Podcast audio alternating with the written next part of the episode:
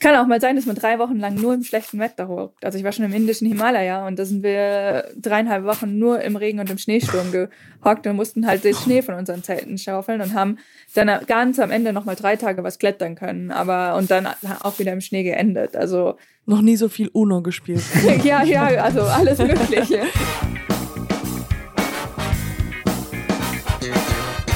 Nie gehört. Gibt's nicht? Gibt's nicht. Präsentiert von monster.de. Heute geht es hoch hinaus mit Bergführerin Caro Nord. Davor noch ein kurzer Hinweis und dann geht's los. Du hast gerade einen Abschluss gemacht, aber weißt noch nicht, was du danach beruflich machen möchtest. Dann kann dir unser Partner ja, monster.de monster dabei helfen, das herauszufinden. Denn auf monster.de slash Berufseinstieg werden dir alle Fragen beantwortet, die dir dabei helfen können, den Job zu finden, der wirklich hundertprozentig zu dir passt. Außerdem gibt es dort alle Infos, wie du dir diesen Job dann auch sicherst, Vorlagen für Lebensläufe und Bewerbungsschreiben, Tipps und Tipps Tricks, und Tricks. Für, das, das Vorstellungsgespräch und vieles mehr. Ja, zum Beispiel ein Test, mit dem du herausfinden kannst, welcher Netzwerktyp du bist und, und wie du zum Beispiel als introvertierter Mensch am besten an das Netzwerken herangehen kannst. Also, ab auf monster.de slash Berufseinstieg, kostenlos das Jobstarter Workbook runterladen, den Netzwerktest machen und dann den Job finden, der zu dir passt. Wuhu! Ich bin schon drin. Guten Abend, meine Damen und Herren. Wie ihr hören könnt, knistert's im Hintergrund. Das ist das Knistern von Holz, was sich erwärmt. Sozusagen ein Feuer.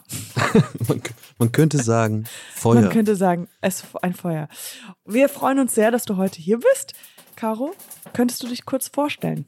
Ja, ich bin Caro Nord. Ich bin Bergführerin und Profi-Alpinistin. Und das ist so das, was ich auch die meiste Zeit in meinem Leben tue. Wo bist du denn gerade? Jetzt bin ich gerade bei mir zu Hause in der Schweiz, äh, in den Schweizer Bergen. Ich wohne relativ hoch auf 1500 Meter und da schon relativ kalt. Wow. Krass, ja. Und das ist jetzt gerade dieses, was wir da, dieses Knistern, ist halt ähm, Holzfeuer, was wir gerade hören. Also du bist Bergsteigerin, Bergführerin. Das ist so dein Beruf. Wie kam es dazu? Äh, ich habe mit meinen Eltern immer so Touren gemacht in der Schweiz, so von Hütte von Hütte, weil ich bin in der Schweiz ja. geboren. Und wenn man in der Schweiz geboren wird, ähm, dann ist es ziemlich normal, dass man auch irgendwie mit Bergen in Kontakt kommt. Ziemlich früh und ziemlich schnell. Und mit nicht drei so Jahren, in Holland zum Beispiel. Nee, auf jeden Fall nicht. und so wurde ich mit drei Jahren auf die Ski gestellt und fahre seitdem auch Ski. Genau, und dann, als wir größer waren, haben wir im Sommer immer Hüttentouren gemacht, das heißt wandern von Hütte zu Hütte. Und meine Eltern haben relativ schnell gemerkt, dass mir das voll Spaß macht und dass mir vor allem Spaß macht, wenn es technisch anspruchsvollere Passagen gibt. Und dann richtig angefangen zu klettern habe ich, als ich zehn Jahre alt war, in der Jugendgruppe vom Deutschen Alpenverein, weil dann habe ich in Darmstadt gewohnt. Genau, und mit denen habe ich dann das Klettern und das Bergsteigen begonnen. Was, was zählt denn alles dazu, wenn man sagt, man ist Bergsteigerin? Was ist, weil du sagst, du sprichst schon an mit Skifahren und Klettern. Ja, die, das ist eigentlich ziemlich breit, weil wir natürlich im Winter und im Sommer unterwegs sind. Und im Sommer ist es viel ähm, Felsklettern, ähm, Alpinismus, das heißt auf Gletschern unterwegs sein, auf Graten unterwegs sein, manchmal auch im Mixed-Gelände unterwegs. Mixed, das heißt einfach ein Gemisch aus Fels und Eis. Und im Winter dann halt Eisklettern, Skifahren, Skitouren und auch manchmal das Mixgelände, also ein Mix aus Schnee und Eis und halt so Nordwände. Wow, also ich habe meinen Mund ganz weit auf, weil ich denke so, wow, wow, wow. Und, und Chris nickt die ganze Zeit zu, als ob du das alles weißt. Ja, ja, ich ja, weiß. Ja, ich war auch schon mal auf dem Berg. ich war auch schon mal auf dem Berg. Ähm, ja, also zuerst mal muss mein, mein Kopf explodiert so ein bisschen, weil es ist halt so ein Beruf, was man nicht wusste, das ist, also das ist so weit fast, so viel um, um, umbringt oder umzingelt.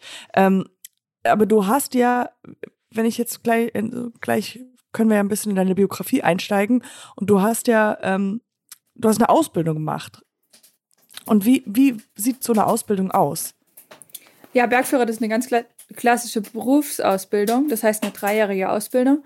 Wobei was ziemlich speziell ist bei dieser Ausbildung, du musst halt schon mit Voraussetzungen da dran gehen. Also du kannst nicht wie in der Tischlerkarriere oder so einfach sagen, okay, ich lerne jetzt Tischler, sondern nein, du musst schon einen Tourenbericht haben. Das heißt, du musst drei, mindestens drei Jahre Erfahrung haben, wobei die meisten alle viel mehr Erfahrung haben, bis du mal das Niveau hast, um Bergführer zu machen. Und dann musst du einen Tourenbericht da einreichen, auf dem alle Touren stehen, die du schon gemacht hast, ähm, nach gewissen Kategorien, um zu beweisen, dass du schon Erfahrung hast in all den Gebieten, die ich auch gerade genannt hat, habe, weil Bergführen mhm. halt einfach extrem viel mit Erfahrung zu tun hat. Und dann, wenn man das alles reicht, man wird akzeptiert, dann wie, wie kann man sich das vorstellen, so, so eine Schulung zum Beispiel? Also man muss dann auch noch einen Eintrittstest machen, im Winter und im Sommer und den muss man auch bestehen und dann wird man angenommen und dann sind es so Module und die Module ähm, sind je nach Sportart verschieden lang, aber zum Beispiel unser erstes Modul ist dann Ski und Lawine, also da gibt es auch einen Theorieteil, wo wir wirklich wie in der Schule sitzen und Lawinenkunde machen und Orientierung machen und dann immer auch den praktischen Teil im Gelände, wo es einerseits darum geht, natürlich Lawinensituationen zu analysieren oder auch, aber auch dann darum geht, wie führe ich Gäste im Gelände, weil das ist auch so das Spezielle. Wir sind zwar alles eigentlich starke Alpinisten, wenn wir auf die Bergführerausbildung gehen. Aber es ist nochmal was ganz anderes, Leute zu führen, weil dann bist du mit Leuten wirklich mhm, unterwegs. Die Verantwortung. Wo du 100% ja. Verantwortung hast und die zum Teil gar keine Erfahrung. Deswegen muss man da ganz anders unterwegs sein, als wenn man mit seinen Freunden unterwegs ist. Und das lernt man dann. Und was so ein bisschen speziell ist, in der Schweizer Bergführerausbildung, man hat immer ein Modul und man muss das Modul bestehen. Und wenn man das Modul nicht besteht, dann muss man ein ganzes Jahr warten ähm, bis das Modul wieder machen und kann dann erst weitermachen. Das heißt, wenn man irgendwas nicht besteht, verliegt man immer ein Jahr in dieser Ausbildung. Deswegen ist auch ziemlich viel Druck hinten dran. Verstehe. Und wie kann man denn als etwas nicht bestehen? Hm, also da gibt es immer Abschlussprüfungen.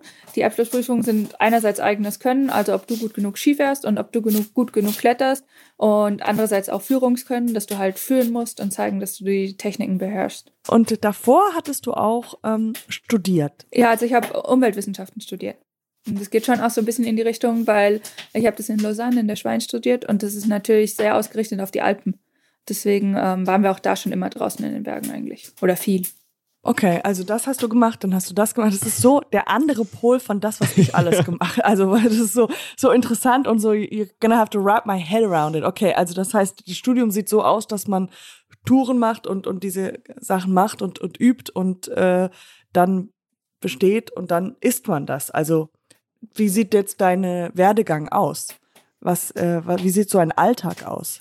Wow, gell, das ist voll schwierig zu sagen, weil ich habe eigentlich keinen geregelten Alltag und ich habe auch nicht so einen Alltag, wie das mhm. die meisten Leute kennen, ähm, weil das kann mir von, mir von Woche nach Woche unterschiedlich sein. Und ich habe schon so ein bisschen Tendenz, wie es aussieht nach Saisons. Also ich arbeite halt in den Hauptsaisons viel und in den Nebensaisons eigentlich gar nicht. Hauptsaison heißt Sommer und Winter.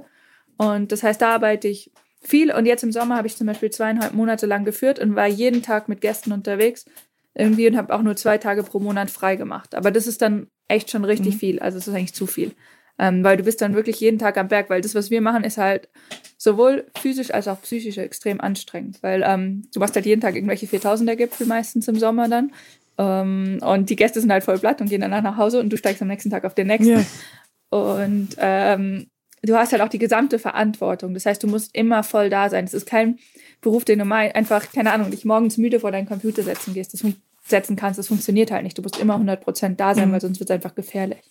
Und wie viele Menschen, wie viele Gäste sind das meistens, mit denen die du führst? Das kommt immer drauf an, was das für Touren sind. Weil ähm, je anspruchsvoller mhm. die Touren sind, umso weniger Gäste können wir nehmen. Und im Sommer bin ich oft entweder mit ein oder zwei Gästen unterwegs. Und im Winter aber auch öfters mit großen Gruppen. Also wenn es Skifahren geht, bin ich auch manchmal mit sechs, sieben Leuten unterwegs. Äh, das heißt, aber bevor du die Ausbildung aus angefangen hattest, ähm, bist du ja sehr viel privat und auch ähm, äh, zur Übung ganz viele äh, Touren gemacht. Was war denn das Krasseste, bis was, was du gemacht hast? Wenn man das Wort benutzen kann? Oh, schwierig, gell, weil ähm, ich finde, man kann so Touren gar nicht so sagen, was ist jetzt das Krasseste. Ich habe viele Touren gemacht, wo ich mir jetzt denke, boah, damals schon habe ich viel gemacht. Also ich war viel auf Expeditionen ja. und ich meine, das, was jeder kennt, ist so die Eiger Nordwand, die habe ich auch mehrfach geklettert und ähm, dann, was mich relativ viel Zeit gekostet hat, das zu erreichen, war der Cerro Torre in Patagonien. Das ist so ein ziemlich sagenumwobener Berg. Ähm, vor allem, weil der von allen Seiten so steil ist. Das heißt, da gibt es keinen leichten Weg drauf. Und deswegen gibt es auch nicht so viele Leute, die den klettern. Und in Patagonien ist das Wetter außerdem ziemlich schlecht. Das heißt, da, ja. man muss da Wochen oder Monate lang auf gutes Wetter warten. Genau, das war schon cool, dass das dann beim, im dritten Jahr geklappt hat. Also da bin ich echt drei Jahre lang hingefahren. Wie würdest du einen leichten Weg definieren und wie würdest du einen steilen Weg definieren? Ja, einen leichten Weg äh, kann sein, dass man einfach hochlaufen kann. Also ähm, in der Schweiz oder in den, es gibt insgesamt viele Berge, die können auf der einen Seite eine richtig steile Wand haben, aber von hinten zum Beispiel ein Gletscher, der hochgeht und dann kann man im besten Fall sogar einfach hochlaufen oder mit ganz leichtem Klettern da hochgelangen. Und steil heißt dann wirklich mit Steil heißt Haken in die Wand. Genau. Vertikal und klettern, Ja. also mindestens vertikal, wenn nicht noch mehr. Ich habe dein Instagram nämlich gesehen und da sieht man ein paar Ausschnitte oder auch zu dem Film, äh, der, den du gemacht hast, I Am North. Ähm, da kommen wir gleich zu. Der Trailer, der, oh Gott, ich bin, also, es ist, es ist so krass. Also, es sind wunderschöne Bilder, aber es ist so weit oben und wer derjenige, wenn Leute wie ich ein bisschen Angst vor dem, vor Höhen hat, ist es schon also man ist einfach nur ah. Man ist nur, das ist so meine Bezeichnung zu diesem Beruf, zu allem, was du machst. I'm like in awe. Das heißt, du bist so ein bisschen mit deinen, äh, durch deine Eltern da reinge, reingeflutscht und was für ein Gefühl kann man sich da so, wie, wie ist das so für dich, wenn du, ist jeder Berg anders? Wie fühlt sich das an? Bist du jetzt, dadurch, dass jetzt dein Beruf geworden ist, manchmal so, oh, okay, jetzt wieder den? Also es ist schon so beim Bergführen, dass es, ähm, es gibt halt beide Sachen. Du kannst entweder das führen, was du immer, also immer das Gleiche führen und dann Ja. weißt du halt genau, wie der Berg aussieht und genau, was du an jeder Stelle machen musst. Und dadurch ist es halt für dich selber viel einfacher. Aber ich finde, ich mache das schon auch ab und zu, aber ständig finde ich das zum Beispiel langweilig. Ich bin dann jemand, ich führe lieber unterschiedliche Berge. Und hast du, aber du hast auch bestimmt schon eine gewisse, also je, je nachdem, wie schwer so ein Berg ähm, ist, eine Voraussetzung auch für die Kunden oder für die Leute, die mit dir gehen, dass die sagen, okay, wenn, ähm, wenn du noch nie geklettert bist, vielleicht ist es nicht gut, mit mir jetzt mitzukommen oder so. Ja, genau. Also wenn die schwerere Sachen machen. Also ich könnte jetzt nicht sagen, hey komm, ähm, Doch, ich würde die schon mitnehmen, zum Beispiel aufs Breithorn. Das ist ein ganz leichter 4000er. Da nehme ich jeden mit hoch. Ähm, und ich so, this is the hardest thing I've ever done in my Kannst du mich life. tragen? Ja.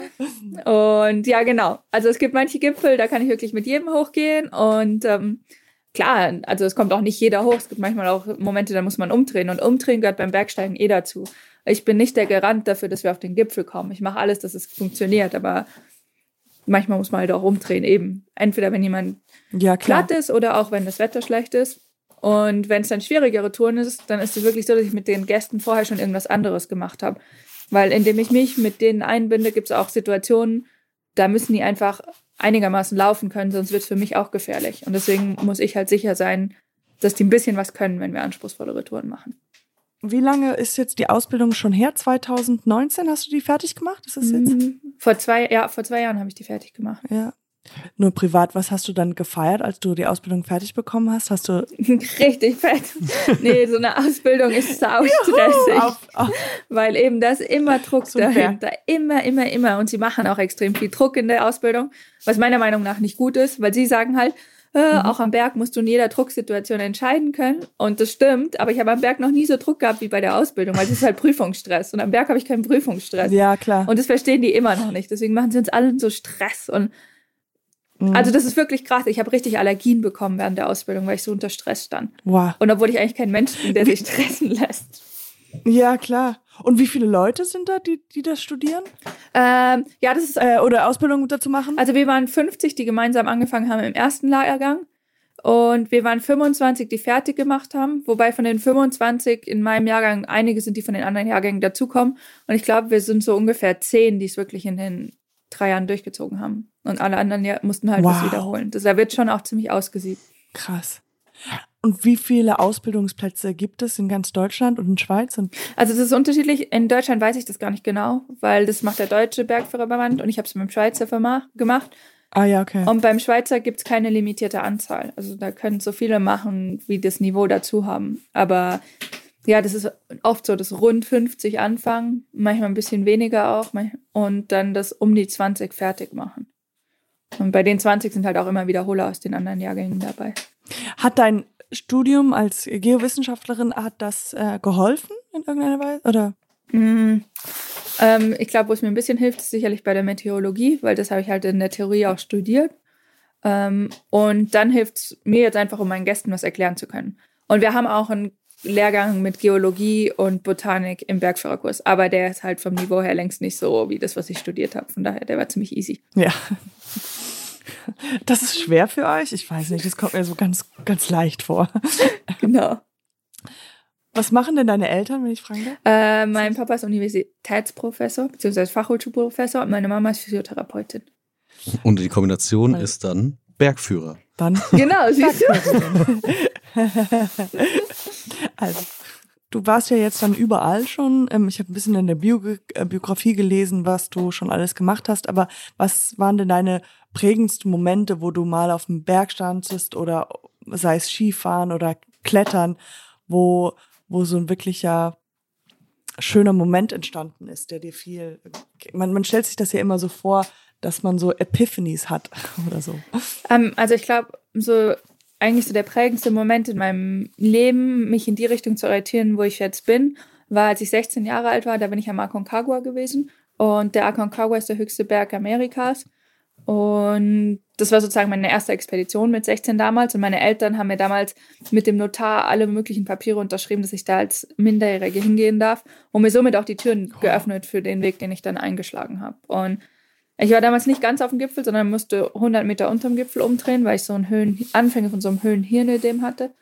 Äh, Sag, was ist das? Also wenn man in die Höhe geht, dann ist da weniger Sauerstoff in der Luft drin und deswegen ist es äh, schwierig, dann das Blut richtig, also das, das Gehirn richtig zu versorgen oder die Lunge. Und es können sich, wenn man Pech hat, so Ödeme bilden, entweder im Gehirn oder in der Lunge, Höhenhirnödem oder Höhenlungenödem. Und das ist extrem gefährlich. Und da muss man halt einfach schnell absteigen. Und wie eigentlich macht man, verhindert man das, indem man akklimatisiert. Das heißt, man geht ganz langsam höher. Und das haben wir auch Mhm. gemacht. Also wir haben 20 Tage akklimatisiert, was eigentlich echt viel ist. Aber man sagt auch, dass junge Leute die Höhe nicht so gut vertragen. Und ich war halt mit 16 noch extrem jung. Und dann ist es auf sechs, aber das war auch auf 6900 Metern, ist es dann halt mir nicht mehr gut Aber auch gegangen. 20 Tage akklimatisieren. Ja. Also 20 Tage auf, auf dem Berg. In Ja, also du gehst dann- Höhe. Wir haben erst so einen anderen 5000er gemacht und sind dann wieder runter und sind dann am Berg selber am Aconcagua. Dann läufst du halt immer wieder hoch, bringst Zeug hoch, schläfst wieder tief. Weil das ist so ein bisschen die Akklimatisation, ist immer hochgehen. Das heißt, du atmest schon mal die sauerstoffarmere Luft, aber schläfst wieder tiefer, damit sich der Körper daran gewöhnt, aber auch wieder erholt. Und dann schläfst du ein Stück höher und dann gehst du wieder höher und ähm, ja, schläfst tiefer. Und wie viele Leute waren in dieser Gruppe, mit denen du das, das gemacht hast? Ich glaube, wir waren damals zu fünft. Und einer, äh, zu sechs, zu sechs, glaube ich. Und einer von denen war halt Bergführer und der hatte die Expedition auch geleitet. Und das war ein Freund von mir, den habe ich damals in Argentinien kennengelernt durch das Klettern. Und Aber wie alt war er dann, wenn du 16 warst? Wie alt war er? boah, der war Mitte 30 oder 40. Oh, okay, okay. Ja, ich habe den damals einfach kennengelernt und der war schon Bergführer und der hat gesagt, er macht das und ich kann da mitkommen, wenn ich will. Und ich glaube, das hat auch meine Wow. Eltern beruhigt, dass einer dabei war, der das professionell macht. Ich weiß nicht, ob sie sonst mich gelassen hätten, da einfach mit 16 hinzugehen. Ja, klar. Hätte ich auch nicht. okay, äh, äh, war das auch ein bisschen durch ihn, also durch diese Bekanntschaft, äh, auch, dass du diesen Bo an Annäherung zu diesem Beruf gefunden hast? Ja, auf jeden Fall.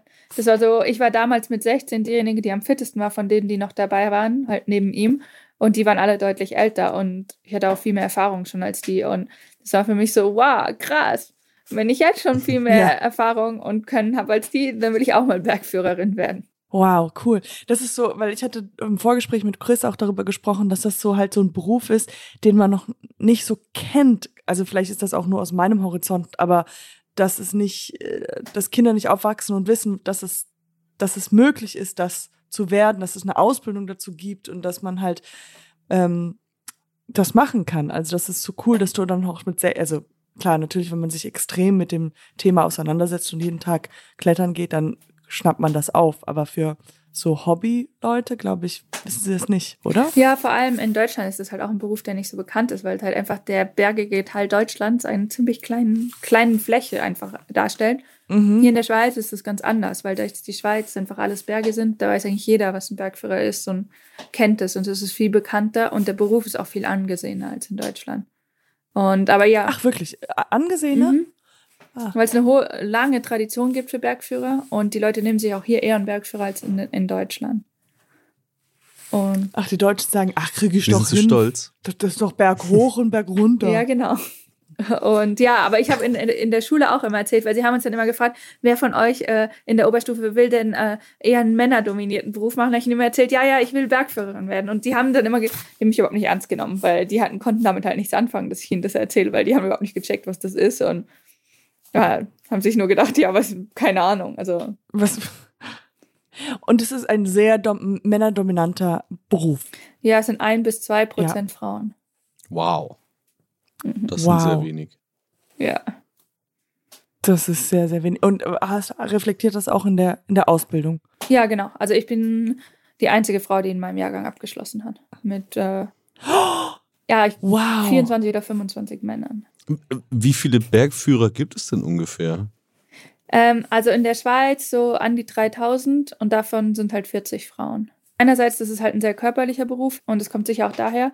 Ähm, es kommt auch daher, dass es einfach traditionell männlicher Beruf ist. Und es ist immer schwer, diese traditionell männlichen Berufe für Frauen zugänglich zu machen und da einfach auch Frauen zu motivieren, weil das halt ja doch immer in, von der Tradition her die Männer gemacht haben. Und ja. es ist definitiv auch ein Beruf, der überhaupt keinen geregelten Alltag hat.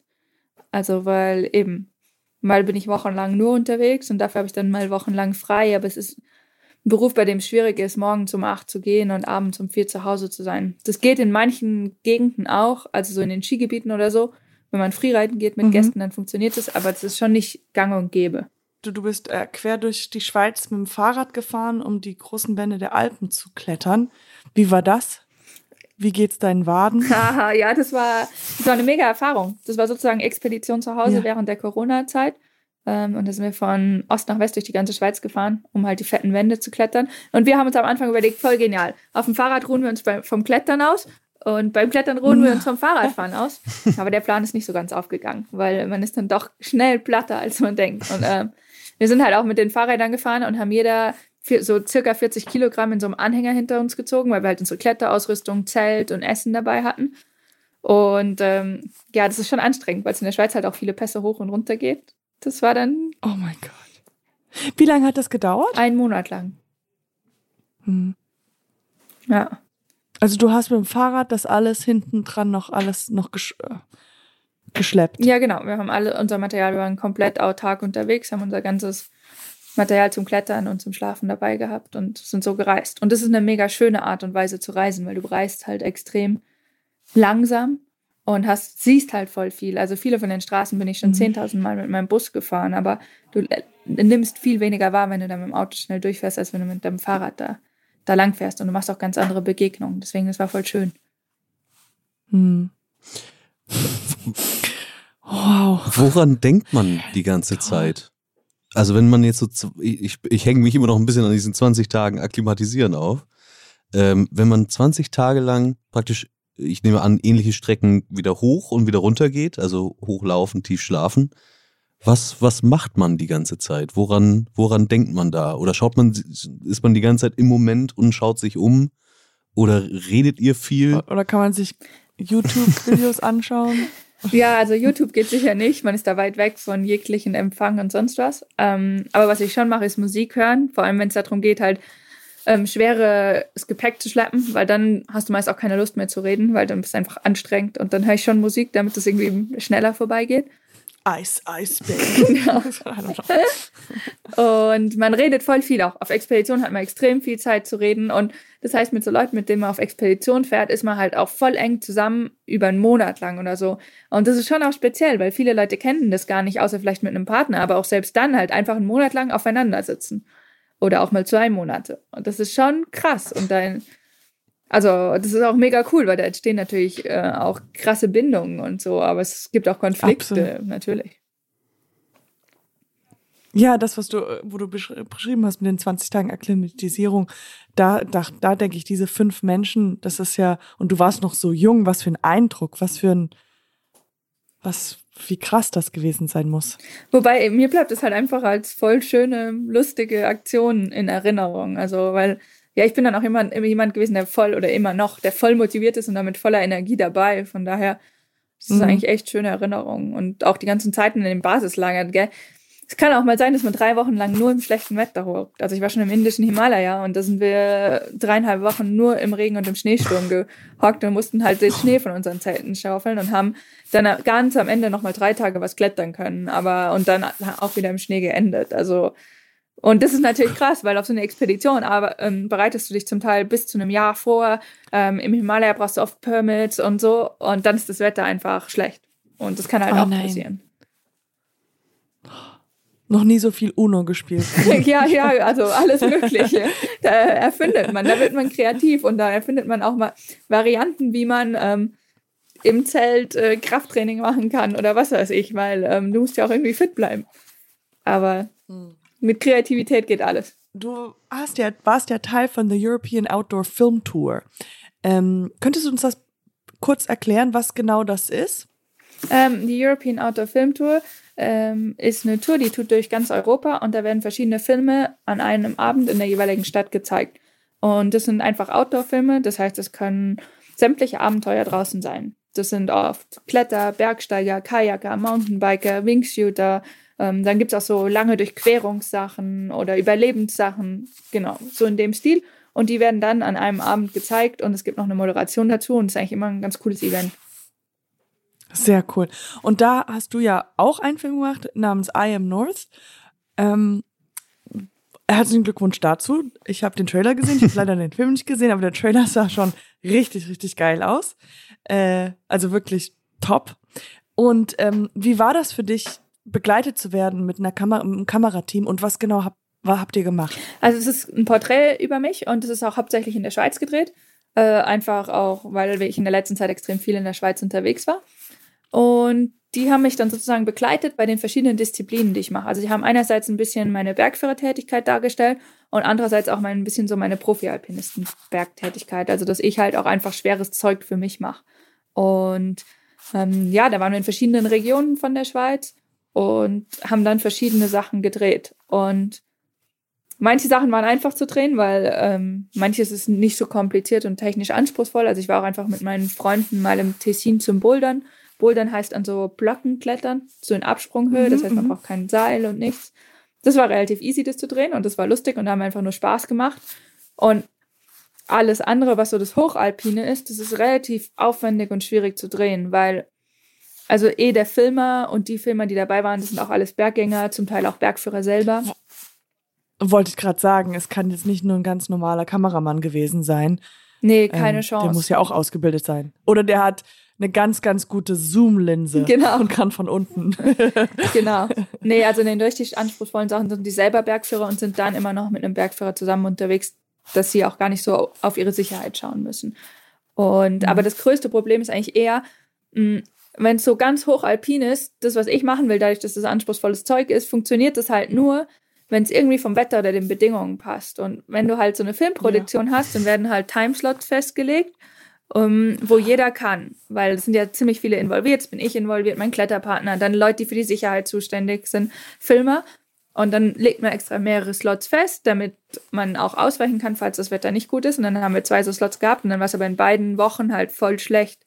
Und dann ist es einfach zu gefährlich. Das Problem ist, du kannst dann einfach nicht das drehen, was du willst, weil, ähm, weil wenn das Wetter schlecht ist oder die Bedingungen nicht schlecht, äh, schlecht sind, wird es einfach gefährlich. Und das ist dann mhm. lustig, weil dann sitzen Leute im Büro von so einer Produktion, die sagen, aber ja, wir müsst jetzt drehen. Und dann sage ich, ja.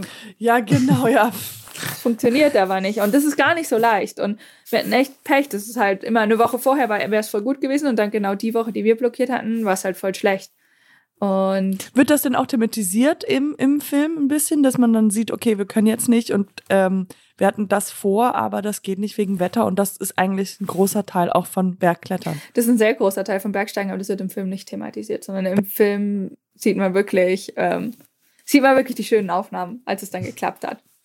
Aber ist auch okay, weil es war, wir haben dann echt immer Lösungen gefunden, um es irgendwie zu machen und haben dann halt irgendwie noch einen dritten Termin gefunden, wo wir dann irgendwie filmen konnten und dann uns. Ganz kurz einmal ein Greenscreen ist okay. Also das war ein Witz, das habt ihr natürlich nicht gemacht. Ne? Genau. Du motivierst mich jetzt schon, dass ich denke, wow, okay. Ja, du musst mal keinen mitkommen. Aufzug mehr nehmen. du musst mal mitkommen. Ja, auf jeden Fall. Dann verstehst du auch, von was ich hier rede. Dann kann ich dir das alles erklären. Ja, Noch nie habe ich ein aber, so äh, du- unsicheres Ja auf jeden Fall gehört. Nein. Also, das ist so lustig, weil du, du bist, du erschlägst mich fast, du überträgst so viel äh, frische Luft. Also, das ist äh, so, so, ich habe wirklich Bock. Also, man hat schon Bock, weil das, ich kenne das ja auch, wenn man draußen ist und wenn man, also ich habe, ich, jetzt letzten Sommer war ich zum ersten Mal ein bisschen wandern in, im, im, in München, da ein bisschen paar Berge, so leicht hoch und runter gelaufen, also ganz nur im Laufen. Und ähm, das ist wunderschön. Also das ist, tut der Seele so gut. Das ist, aber es ist halt auch so anstrengend. aber sag mal, du, du wohnst in einer, das habe ich auch gelesen, in einer Hütte in ganz weit oben in der Schweiz. Genau, ähm, ich wohne in so einem Chalet, nenne ich das immer, weil es so eine Holzhütte, das ist früher Mainsäß gewesen. Mainsäß ist dort, wo sie mit den Kühen im Sommer auf die Alpen praktisch hochgegangen sind. Und früher waren sie hier mit Kühen und haben Käse gemacht und so. Und das ist ein Haus, was meine Eltern vor über 30 Jahren gekauft haben und dann halt ausgebaut. Also und umgebaut vom Stall in sozusagen Schlafzimmer und so weiter. Und dann bin ich nach meinem Studium hierher gezogen. Und das ist trotzdem immer noch rustikal, also weil ich muss halt mit Holz heizen und ähm, um aufs Klo zu gehen, muss ich über die Außentreppe gehen. Das heißt, man muss selbst im Winter nachts rausgehen, wenn Schnee liegt. Und ähm, im Winter kann ich auch nicht bis ganz hinfahren. Im Winter muss ich die letzten so 150 Meter durch den Schnee laufen. Das ist ziemlich steil. Das heißt, ähm, ja, es ist schon äh, nicht so ganz Komfort, aber es ist cool. Man ist halt voll in der aber Natur. perfektes Internet. ja, das stimmt, gell? Wahnsinn. ja. Ich Ja, kann mir das Kabelinternet halt nicht noch. Vorstellen. Das ist so weit weg von meiner Lebensrealität. Es ist, ja, meine auch. Aber ich muss ganz ehrlich zugeben, ähm, ich schlafe mehr Nächte in meinem VW-Bus als bei mir zu Hause, weil ähm, ja, ich wohne so halb, ich habe einen roten VW-Bus und mit dem fahre ich halt immer durch die Alpen und da wohne ich schon fast mehr drin als bei mir zu Hause. Ich komme immer wieder mal nach Ha- zu Hause, um zu waschen oder um Material zu wechseln und bin aber sonst eigentlich ziemlich frei überall unterwegs. Und im VW-Bus ist es wärmer Crazy. Oder kälter? Ja, das kommt auf die Jahreszeit drauf an. Aber ich habe eine Standheizung, von daher es geht. Und ähm, wo siehst du dich denn in fünf Jahren? Ähm, gute Frage. Das haben wir, das haben wir so eine, so, eine Bewerbungsfrage, die, die wir uns mal für zum Schluss auf. Ja, das ist lustig, weil ähm, mein Leben ist so jemand, ich bin relativ spontan für Sachen zu begeistern. Und wenn ich was, für was begeistert werde, dann bin ich 100% begeistert. Und dann mache ich es 100%, also wenn ich was mache, dann 100%. Und ich habe jetzt zum Beispiel auch das Gleitschirmfliegen vor einem Jahr angefangen, angefangen und bin halt auch extrem viel am Gleitschirmfliegen jetzt. Ähm, Für, für alle, die das nicht genau wissen, kannst du es kurz erklären? Gleitschirmfliegen. Für mich, ich weiß. Das heißt, ähm, Für alle, ich meine damit mich. Ich wollte nur sicher gehen, dass es genau das ist, was ich mir vorstelle. Du hast so einen Schirm über dir. Ähm, das sieht aus wie so eine, bisschen wie eine Banane vielleicht, eine fliegende Banane. Ja. Aber das ist aus Tuchmaterial und da hängst du unten dran. Äh, und damit kannst du halt irgendwo runterfliegen oder auch Distanzen fliegen. Ähm, du brauchst aber immer irgendwie Höhen, um da runter Höhe. zu fliegen. Ja. Genau. Und also was man viel macht, ist irgendwo hochlaufen und dann runterfliegen. Und was wir halt immer mehr versuchen zu machen, ist halt irgendwo hochklettern und dann runterfliegen. Weil das ist viel geiler, wenn man nicht runterlaufen muss. Und das ist viel knieschonender. Das heißt, wenn ich in 20 Jahren immer noch das machen will, muss ich ja meine Knie schonen. Deswegen fliege ich jetzt runter. Ja, aber du musst das ganze Ding ja mitnehmen. Aber mittlerweile gibt es voll ähm, leichte Gleitschirme. Also ich habe so einen leichten Schirm fürs Klettern, der wiegt weniger als zwei Kilo. Oh, okay. Oha. Man müsste was erfinden, dass es gleichzeitig ein Zelt und ein Gleitschirm ist. Was viele Leute machen, ist den Gleitschirm als Schlafsack benutzen. Also wenn diese, es gibt Leute, die fliegen so Biwaktouren und die rollen sich dann als Schlafsack in den, ähm, in den Gleitschirm ein. Da ist meine Sorge. äh, Chris, hattest du noch eine Frage? Willst du noch was? Ähm, ja, also ich, ich finde das so, also ich habe es ja schon gesagt, das ist so weit weg von meiner Lebensrealität. Ich muss vielleicht noch dazu ergänzend sagen, dass generell Höhen auch überhaupt nicht mein Ding sind und jetzt auch die Vorstellung, 20 Tage mit den gleichen Leuten, die ich nicht kenne, zu verbringen, auch nicht unbedingt jetzt mein, meine Vorstellung ist von einem Leben, wie ich es führen könnte. Und also bei mir, ich finde es schon faszinierend, weil ich ja vorhin auch gesagt habe, ich war auch schon mal auf dem Berg. Ich war vor kurzem wandern in, in Irland. Und Irland ist ja jetzt nicht unbedingt bekannt für die großen Berge dort.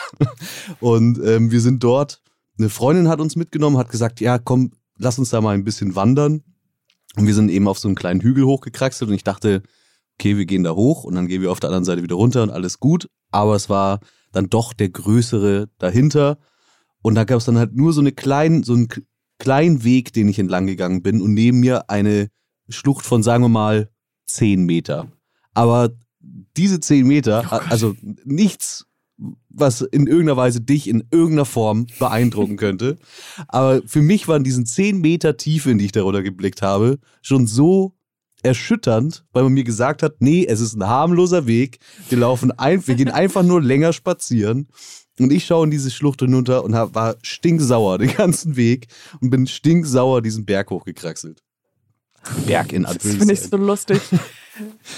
sauer zu sein Ja, und die ganze Zeit, aber die Natur so ist so schön Natur. und man ist so, aber ich bin doch sauer. Ja, dann überall so kleine Seen, die sich äh, gebildet haben. Es sah wunderschön aus, aber ich war stinksauer. Okay. Also ich bin vielleicht einfach nicht kompatibel. Wer weiß, vielleicht musst du es auch noch mal ausprobieren. Dann müsst ihr beide mit mir mitkommen. Pass auf, du kommst Ich, da auch bin, nicht raus. ich, ich bin sehr leicht den Tränen nahe, glaube ich. Aber Katjana hat ja jetzt zugesagt, dass ich ja hier rechtlich bin. Ich habe schon zugesagt. Ich habe auch, ich habe auch keine richtigen Höhenängste, muss ich sagen. Also ich habe Ehrfurcht davor, aber ich bin nicht so wie wie du jetzt beschreibst, dass du sagst, oh Gott, oh Gott, oh Gott, sondern ich habe eher immer dieses, ich weiß nicht, ob ihr das kennt, aber wenn man fällt, ja, dann hat man noch dieses Kribbeln in den in den Händen.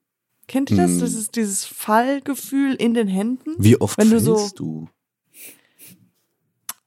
Anscheinend oft, um das dieses Gefühl des Kribbelns in meinen Händen beschreiben zu können. Aber ähm, davor habe ich mal Angst, dass ich da dieses. Äh, vielleicht ist das eher auch so ein Traumding. Ich weiß, wir, wir driften ein bisschen ab. Ich denke, muss auch nur ein, ein, eine Sache können wir auch vielleicht alles rausschneiden, aber ich denke immer so, wenn du auf einer Dating-App wärst und dann schreiben ja ganz viele Leute so auf Dating-Apps so Outdoor Guy oder so Outdoor, Outdoorsy. Kennst du das Wort? Kennt ihr das Wort? Outdoorsy. Und ich glaube, bei dir passt es auf jeden Fall. Du kannst Outdoorsy schreiben. Weil alle schreiben das und man denkt so, was meinst du damit? Okay, du warst halt, du gehst halt gern mit dem Hund raus, aber das ist nicht Outdoorsy. Ja, das ist bei mir vielleicht ein bisschen extremer Outdoor. Bei dir ist es wirklich Outdoorsy on Crack. Also ich ähm, ziehe den Hut ab vor deinem Beruf. Ich finde das wahnsinnig interessant, super spannend. Ähm, ich äh, bin jetzt avid äh, äh, Instagram-Follower von dir geworden und schaue mir alles an. Ähm, und ich hoffe, dass wir jemanden da draußen, der diesen Podcast hört, auch inspiriert haben. Hoffentlich auch eine Frau, die ähm, mehr Interesse hat und vielleicht selbst irgendwann mal ähm, auch eine Expedition machen kann. Ja, voll gut, würde mich auch freuen. Und ähm, auch hoffentlich, dass mehr Frauen in die Berge kommen oder auch mal zu mir kommen. Sehr cool. Ja, alles, äh, dein Instagram-Account und so ist ja alles verlinkt bei uns direkt in den Show Notes. Wer das sich das direkt anschauen möchte, hat da die Möglichkeit. Genau. Okay, dann ähm, bedanke ich mich sehr recht herzlich, liebe Caro. Und wir winken ins Mikrofon. Danke euch, schön war's.